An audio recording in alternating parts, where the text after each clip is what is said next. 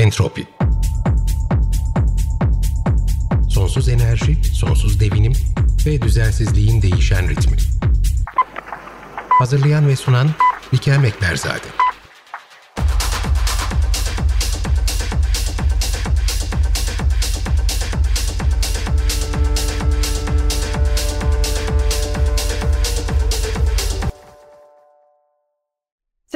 Tolga Hocam tekrar entropiye hoş geldiniz. Biz size zaten daha öncesinde heyelanları konuşmuştuk. Ee, Türkiye'deki ölümcül heyelan e, veri tabanını konuşmuştuk. Sizin hazırladığınız öğrenciniz Seçkin Fidan'la beraber ya, bu Türkiye'nin heyelan potansiyelini konuşmuştuk. Ondan sonra bir 6 Şubat depremler silsilesinin içine uyandık. Akabinde de siz sahaya gittiniz. E, ekibinizle beraber bu arada sizin sanırım kurulumu yeni olan bir ekibiniz var. Slant Landslide Assessment Team diye. Bunu da bugün konuşacağız. Bu arada sevgili dinleyicilerimiz bugünkü konuğumuz doçent doktor Tolga Görüm. Kendisini anlatacak çok şey var. O yüzden ben hızlı bir girizgah yaptım. Şimdi bölgeyi biraz konuşalım. Siz depremin akabinde e, hemen bölgeye intikal ettiniz ve gerçekten e, çok ciddi ve özverili bir çalışma yürüttünüz. Burada heyelan potansiyeli olan zaten bölgeyi tanıyorsunuz. Heyelan potansiyeli olan noktalara gittiniz, bunları ziyaret ettiniz e, ve bu yoğun moloz akması ve basında da sel olarak geçen olaylar silsilesi öncesinde de internet üzerinden, sosyal medya üzerinden sıklıkla siz aslında bir çağrı yaptınız. Dediniz ki burada belirli noktalarda çok kritik insan hayatına ve buradaki yerleşimleri tehlikeye sokabilecek potansiyelde heyelan riski var. Ee, yoğun yağışlar bölgeye gelmek üzere buraların hemen boşaltılması gerekiyor dediniz. Bunu çok spesifik bir şekilde söylediniz. Siz bu çağrıları yaptığınızdan 3 ila 5 gün içerisinde zaten bu e, yoğun yağışlar geldi. Potansiyel muhtemel bir atmosferik nehir söz konusu burada. Bunda konuşacağız. Arkasından da zaten olan oldu. Sizin deyiminizde bölgeye bir meteor düşmediği kaldı. Doğru muyum hocam? Şimdi mikrofonu size veriyorum. Lütfen bize hem sağ gözlemlerinizi nelerle karşılaştınız? Çok fazla sayıda noktaya ziyaret ettiniz. Bunların hepsini haritalandırdınız ve bu haritaların hepsini de zaten sosyal medya üzerinden açık erişimde paylaştınız. Binlerce nokta burada söz konusu sizin haritalandırdığınız. Biraz onlardan bahsedersek sevinirim. Süremiz 25 dakika başladık. Buyurun hocam. Çok teşekkürler davetin için. Biz öncelikle tabii şundan bahsedeyim ben. Benim e, as, asli doktora test konum depremin tetiklediği heyelanlar. Daha sonra da hem kosismik hem asismik yani hem depremin tetiklediği hem de depremin tetiklemediği bu tetikleyici faktörleri de belki kısaca başlangıçta dinleyicilere anlatmakta fayda var. Heyelan 3 ana tetikleyiciyle gerçekleşiyor. Şimdi heyelanı hazırlayan koşullar başka. Çünkü heyelanlar farklı litolojik özelliklerde, farklı jeolojik birimlerde veya yapılarda, e, e, topografik eğim bakı şartlarında bunlar heyelanı hazırlayan koşullar. Heyelana yani bir yamacı duyarlı hale getiren koşullar. Tetikleyici koşullar ise onu harekete geçiren etmenler. Bunların başında sismik veya volkanik aktivite geliyor. İkinci olarak hidrometeorolojik koşullar geliyor. Bunlar nedir? İşte aşırı yağışlar veya ani kar Üçüncüsü ise insan ve insana ait faaliyetler geliyor. Örneğin işte maden açmaları sonucunda, yol açmaları sonucunda gerçekleşen heyelanlar veya işte vibrasyon veya dinamik patlatmasıyla gerçekleşen bir takım yamaç duyarsızlıkları söz konusu. Şimdi tabii burada deprem çok ilginç yağış gibi değil. Çok büyük alanlarda büyük heyelanlar tetikleyebilir. Bunun çok iyi örnekleri var. Ben de geçmişte doktora tezin kapsamında 2008'de Çin'de bu konuda çalışmıştım. Türkiye'deki bu ilginç ve doğada çok nadir karşılaşılabilecek e, dublet diyebileceğimiz ikili veya üçlü hatta bir hafta içerisinde Hatay'ı da sayarsak depremler sonucunda biz öncelikli olarak bir değerlendirme, heyelan değerlendirme takımı oluşturduk. Bağımsız işte araştırmacılardan oluşan e, bu bağımsız kelimesinde altını çizmek istiyorum. Biz e, burada tamamen kamu yararı gözeterek e, çıktık. Her e, bilimsel olarak işte bazı önceliklerimiz vardı ama buradaki en büyük önceliğimiz buradaki e, vatandaşları uyaracak nitelikte işte haritalar hazırlamak ve bunları değerlendirmek. Bu bilgileri AFAD gibi kamu kuruluşlarıyla paylaşarak gerekli önlemleri onların almasını sağlamak gibi. Üç kişi ben ve iki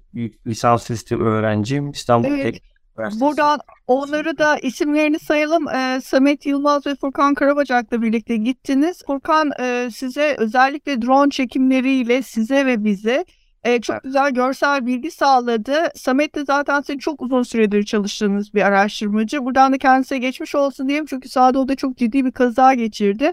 Ayak bileğini kırdı. Ama siz bu koşullara, bütün bu zorlu koşullara ve kazalara rağmen sahada kaldınız. Hatta Evet. Samet de kaldı. Biraz da gecikmeli Evet. olarak İstanbul'a tedaviye intikal etti. Evet.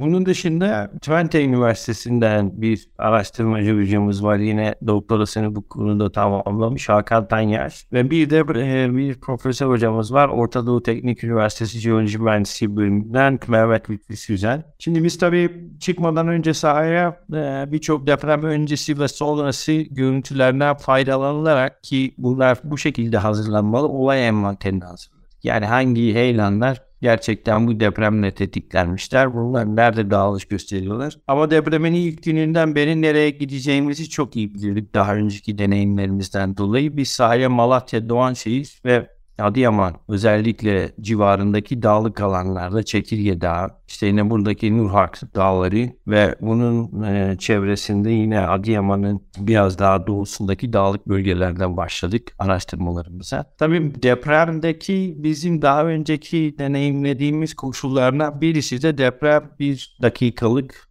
veya işte birkaç dakikalık farklar oluşturacak şekilde heyelanları tetikliyor ama önceki bölgelerde özellikle farklı iklim bölgelerinde yürüttüğümüz çalışmalardan edindiğimiz deneyim şu. e, bu yamaçlar 5 ile 3, 5 ve 10 yıllık süreler boyunca bir kere e, depremde sarsıntıyla birçok çatlak sistemi ve örselendiği için bu yamaçlar heyelan üretmeye devam ediyor ve bütün eşik değerleri düşüyor. Adeta depremden sonra meteorolojik ve atmosferik olayların egemenliği söz konusu oluyor ve bu 5-10 yıl boyunca bölgeden bölgeye değişiyor ve biz buna işte yamaçların iyileşme süreci diyoruz. İyileşme tekrardan eski stabilite koşullarına, işte bitki örtüsünün tekrardan geri dönmesine imkan verecek şekilde yamaçlar kendilerini iyileştirebiliyor. Bu süre zarfında birçok örselenmiş yamaç ve çatlaklar boyunca yeni heyelanlar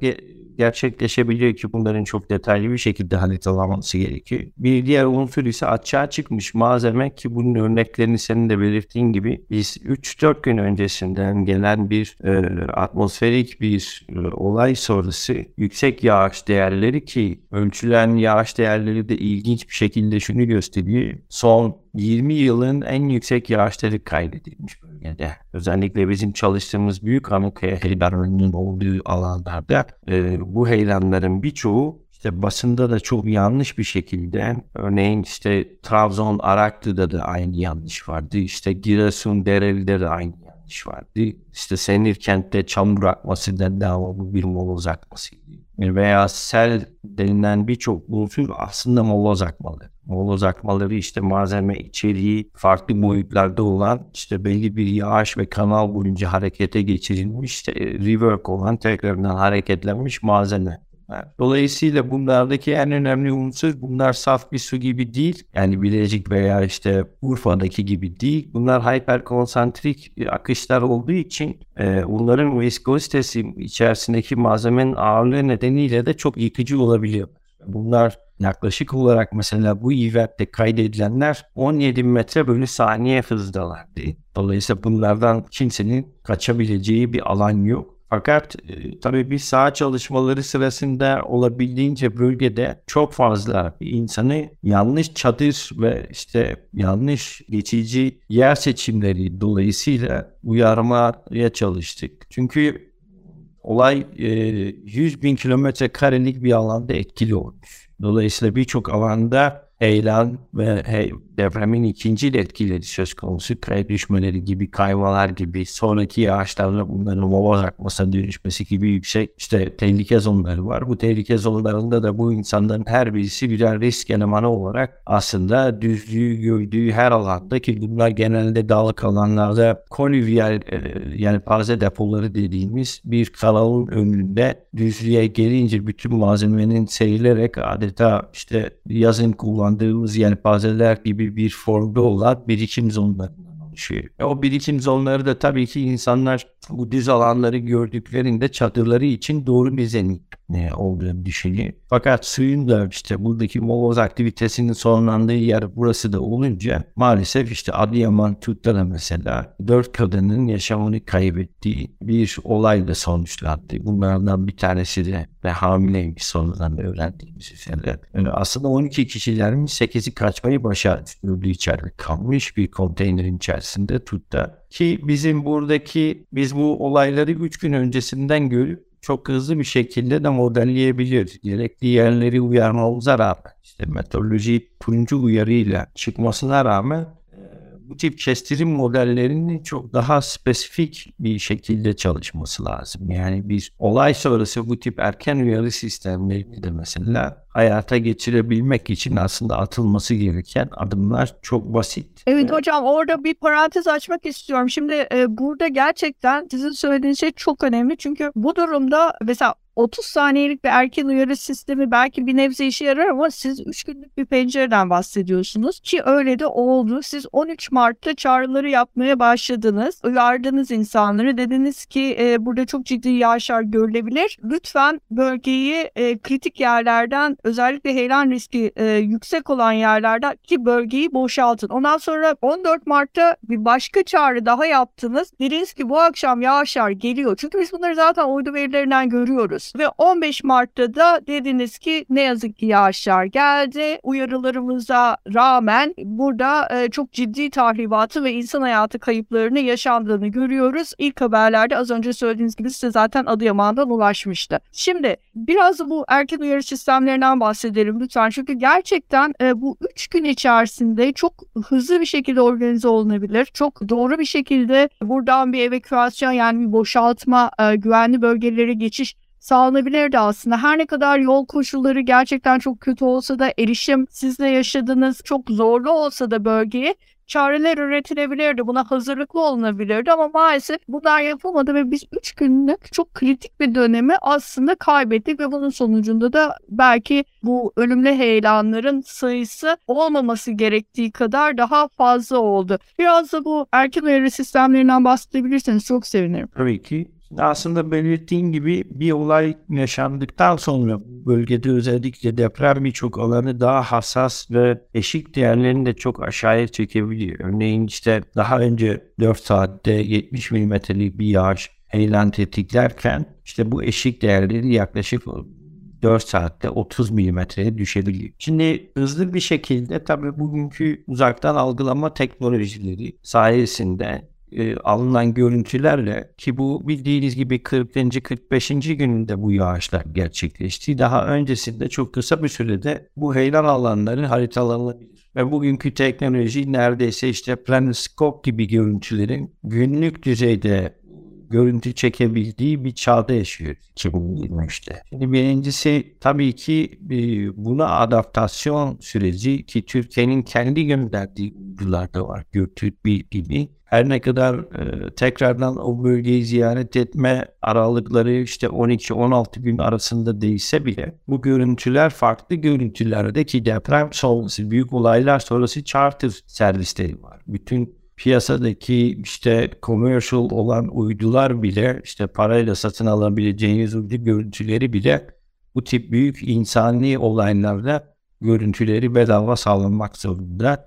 Özellikle bilim insanlarına ve kamuya, onların farklı araştırma servislerine Dolayısıyla geniş alanlarda bu uzaktan algılama görüntüleriyle yapılacak detaylı haritalamalar sonrası senin de belirttiğin gibi aslında radarda bu, bu yağışlar birkaç gün öncesinden modellenebiliyor. Zaman azaldıkça kestirim kapasiteleri çok daha ve gerçek zamanlı bir şeye e, dönüşebiliyorlar ki bunların çok basit gündelik hayatta algoritmaları da var hayatımıza girmiş olanlardan bir tanesi Windy mesela bu aplikasyonla bile e, bütün e, sivil vatandaşlar çok büyük bilgi birikimine de gerek duymadan ki bunlar işte sürekli modellenip bu kestirim modelleri güncelleniyor ve sonradan gerçek zaman e, hale dönüşüyorlar. E, dolayısıyla biz saha çalışmalarında bile belki onlarca 20'den fazla e, vatandaşa ve işte örneğin muhtarların bunların telefonlarını bu aplikasyonları indirip nasıl kullanmaları gerektiğini bundan sonra bir yağış gelirse aslında çadırları boşaltıp nereye gitmeleri gerektiğini. Çünkü bazı dağlık mezralarda gerçekten e, düzlük bir alan yok çadırları kuracak. Yol kenarlarında veya şeylere kurulmuş buldukları en düz alanlara. E, bu alanlarda birçok işte kütle hareketinin e, şey etkisinin altında. Fakat bizim gördüğümüz ve altını çizmek istediğimiz en önemli unsurlardan bir tanesi bu tip büyük olaylar ve çok nadir olaylar bir araya gelip katastrofik bir boyuta erişebiliyor. Dolayısıyla bundan sonraki belki de yapılabilecek en kötü senaryo bile bu senaryo bile kimsenin aklına gelebilecek bir senaryo değildi. Ama şunu gösterdi. İşte buradaki kestirim modellerinin daha ziyade bilimle birlikte sürekli işbirliği içerisinde kamunun özellikle geleceğe yönelik kestirim modellerini e, yapıp ki belli ölçüde bu modeller var. Bunların çok daha fazla iyileştirilmesi lazım. Ve dolayısıyla verinin toplanabileceği bir takım kapasiteleri de kendi kapasitelerini tekrardan inşa edip çünkü bizler araştırmacıyız. Çok geniş alanlarda çok büyük ekipler oluşturma şansımız ve ortak çalışma şansımız hem maddi açıdan yok hem de böyle büyük grupları bir araya getirip üniversitelerde işte eğitim hayatı devam ederken eş zamanlı bir şekilde daha uzun süreler çalışma kapasitemiz de yok. Dolayısıyla aslında bu kamudaki işte AFAD gibi işte çevre şehircilik gibi işte MTA gibi daha uzun vadede bu tip kurumların aslında yapabileceği kapasitesinin olduğu işler. E, bunlarda da e, ileri seviyede aslında bilimle yani bu da nasıl sağlanır bilmiyorum ama aslında bunun yolları basit. Onlarla birlikte işbirliği içerisinde bu kapasiteyi inşa edip daha ileriye götürmek lazım. İşte problemlerden bir tanesi kamu sektörüne siz girdikten sonra sürekli hizmet içi eğitimle kendinizi update edebilme şansınız çok yok. E, dolayısıyla bilim bile yani şu an biz bu konuşmayı yaparken bile dünyanın herhangi bir yerinde bu konuyla ilgili birisi bir makale submit ediyor. Dolayısıyla yeni bir şey ortaya çıkıyor ve bunları herkesin her an okuma şansı yok. Heyelan bile aslında çok küçük bir konu gözüküyor ama çok büyük bir konu. Yani kendi içerisinde birçok alt disiplini ve alanı var. Erken uyarı sistemleri de bunlardan bir tanesi ve çok zor olanı. Çünkü eğer iyi bir kayıt tutma kültürünüz yoksa, bunları kakalayıp arşivleme kültürünüz yoksa o olayların hangi koşullar altında tetiklendiğini bilme durumunuz ve modelleme ve kestirim modellerini geliştirme durumunuz da söz konusu. Dolayısıyla buna varıncaya kadar bu kültürün geliştirilmesi lazım ve bilimle birlikte ilerleyerek bunların çok daha riskin en azından yönetilebilir düzeye düşürüleceğine bizim inancımız çok büyük ki bunu ispatlamış ve e, bunları yapan birçok Japonya gibi, Hong Kong gibi, işte Amerika Birleşik Devletleri gibi birçok ülke söz konusu. Bence bu seviyelere erişmek için de Türkiye'nin yeteri kadar bilimsel yetiştirdiği insan ve kapasitesi var. Bunlar çok kolay şekilde aşılabilir diye düşünüyorum. Çok teşekkür hocam. Ee, çok doğru noktalara değindiniz. Bunlardan e, en önemlisi en son söylediğiniz gerçekten multidisipliner çalışmaların yani çok farklı disiplini bir araya getiren ortak çalışmaların bir şekilde e, önün açılması, bunların desteklenmesi ve bunların sürdürülmesi lazım aslında. E, çünkü bazı çalışmalar başlıyor fakat sizin de bahsettiğiniz gibi fon eksikliğinden işte 3 sene sonra tamamlanıyor. Ondan sonra yeni bir projeye başvurulması gerekiyor vesaire. Bu tarz engellerin aslında bu tip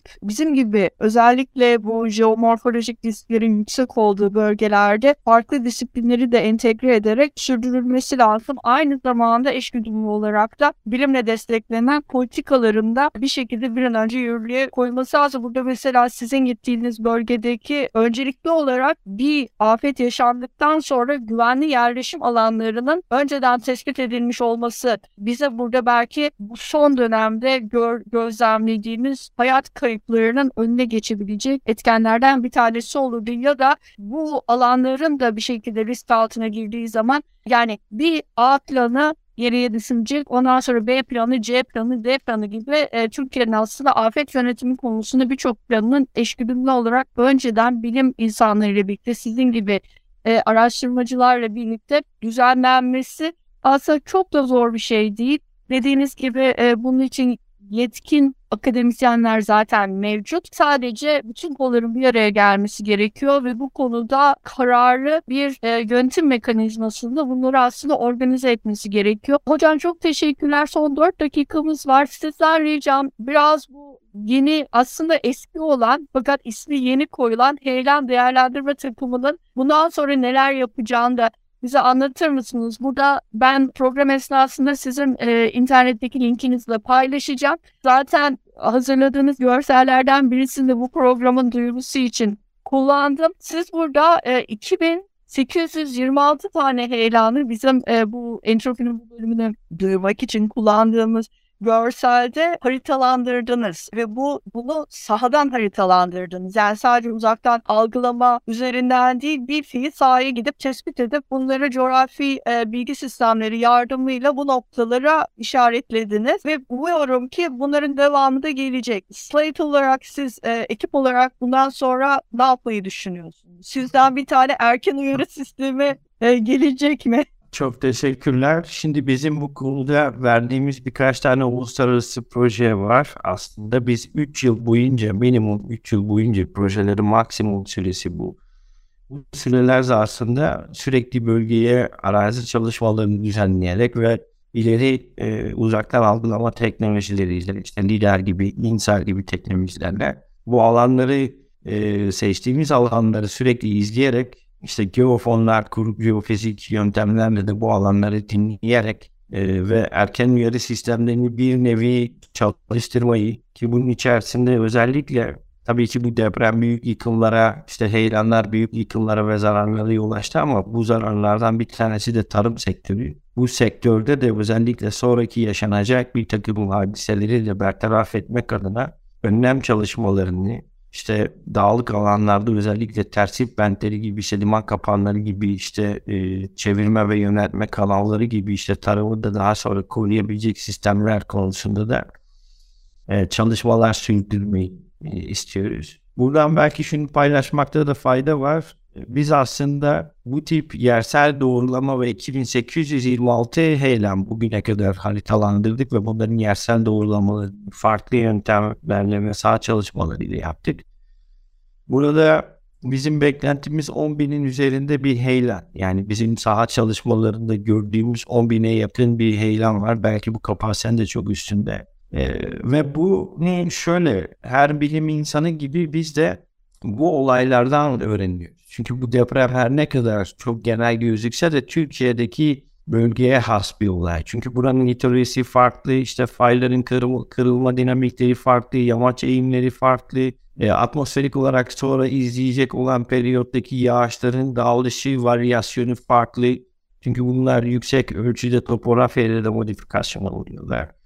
Ama biz şunu biliyoruz. Bu tip olay yerleri yani olay yeri diyerek bir e, analoji kurarak örnek vermek lazım. 100 yıl sonra bu katil yerinde Dolayısıyla bir seri katil gibi.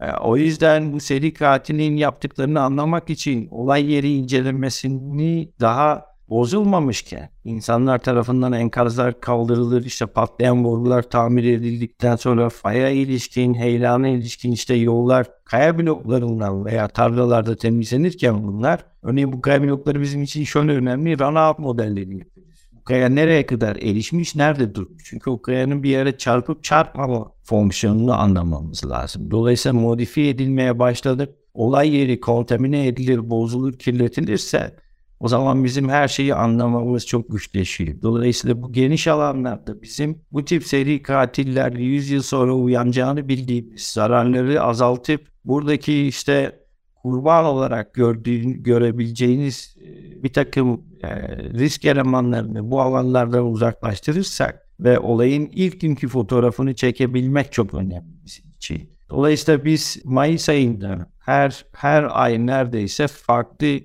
kendi içimizdeki e, ekiple işte saha çalışmaları düzenleyerek burada heyelan değerlendirme takımı olarak işte bu beş kişinin farklı dönemlerde belki bu ekipleri artırarak daha sonra yapacağımız çalışmalarla birlikte işte bu olayı çok daha iyi anlamaya çalışıyoruz ki e, ileriye dönük kestirim modellerimizi güçlendirelim. Yani çünkü USGS'in de modelleri var. Aslında burada çok küresel modellerin hiçbir çalışmadı. E, burada da bir takım sıkıntılar var. Onlar da mesela sahile gelmek istiyor. İşte Japonlarla çalıştığımız farklı bir ekip daha var. Onlar daha büyük eğlenleri modellemek istiyor.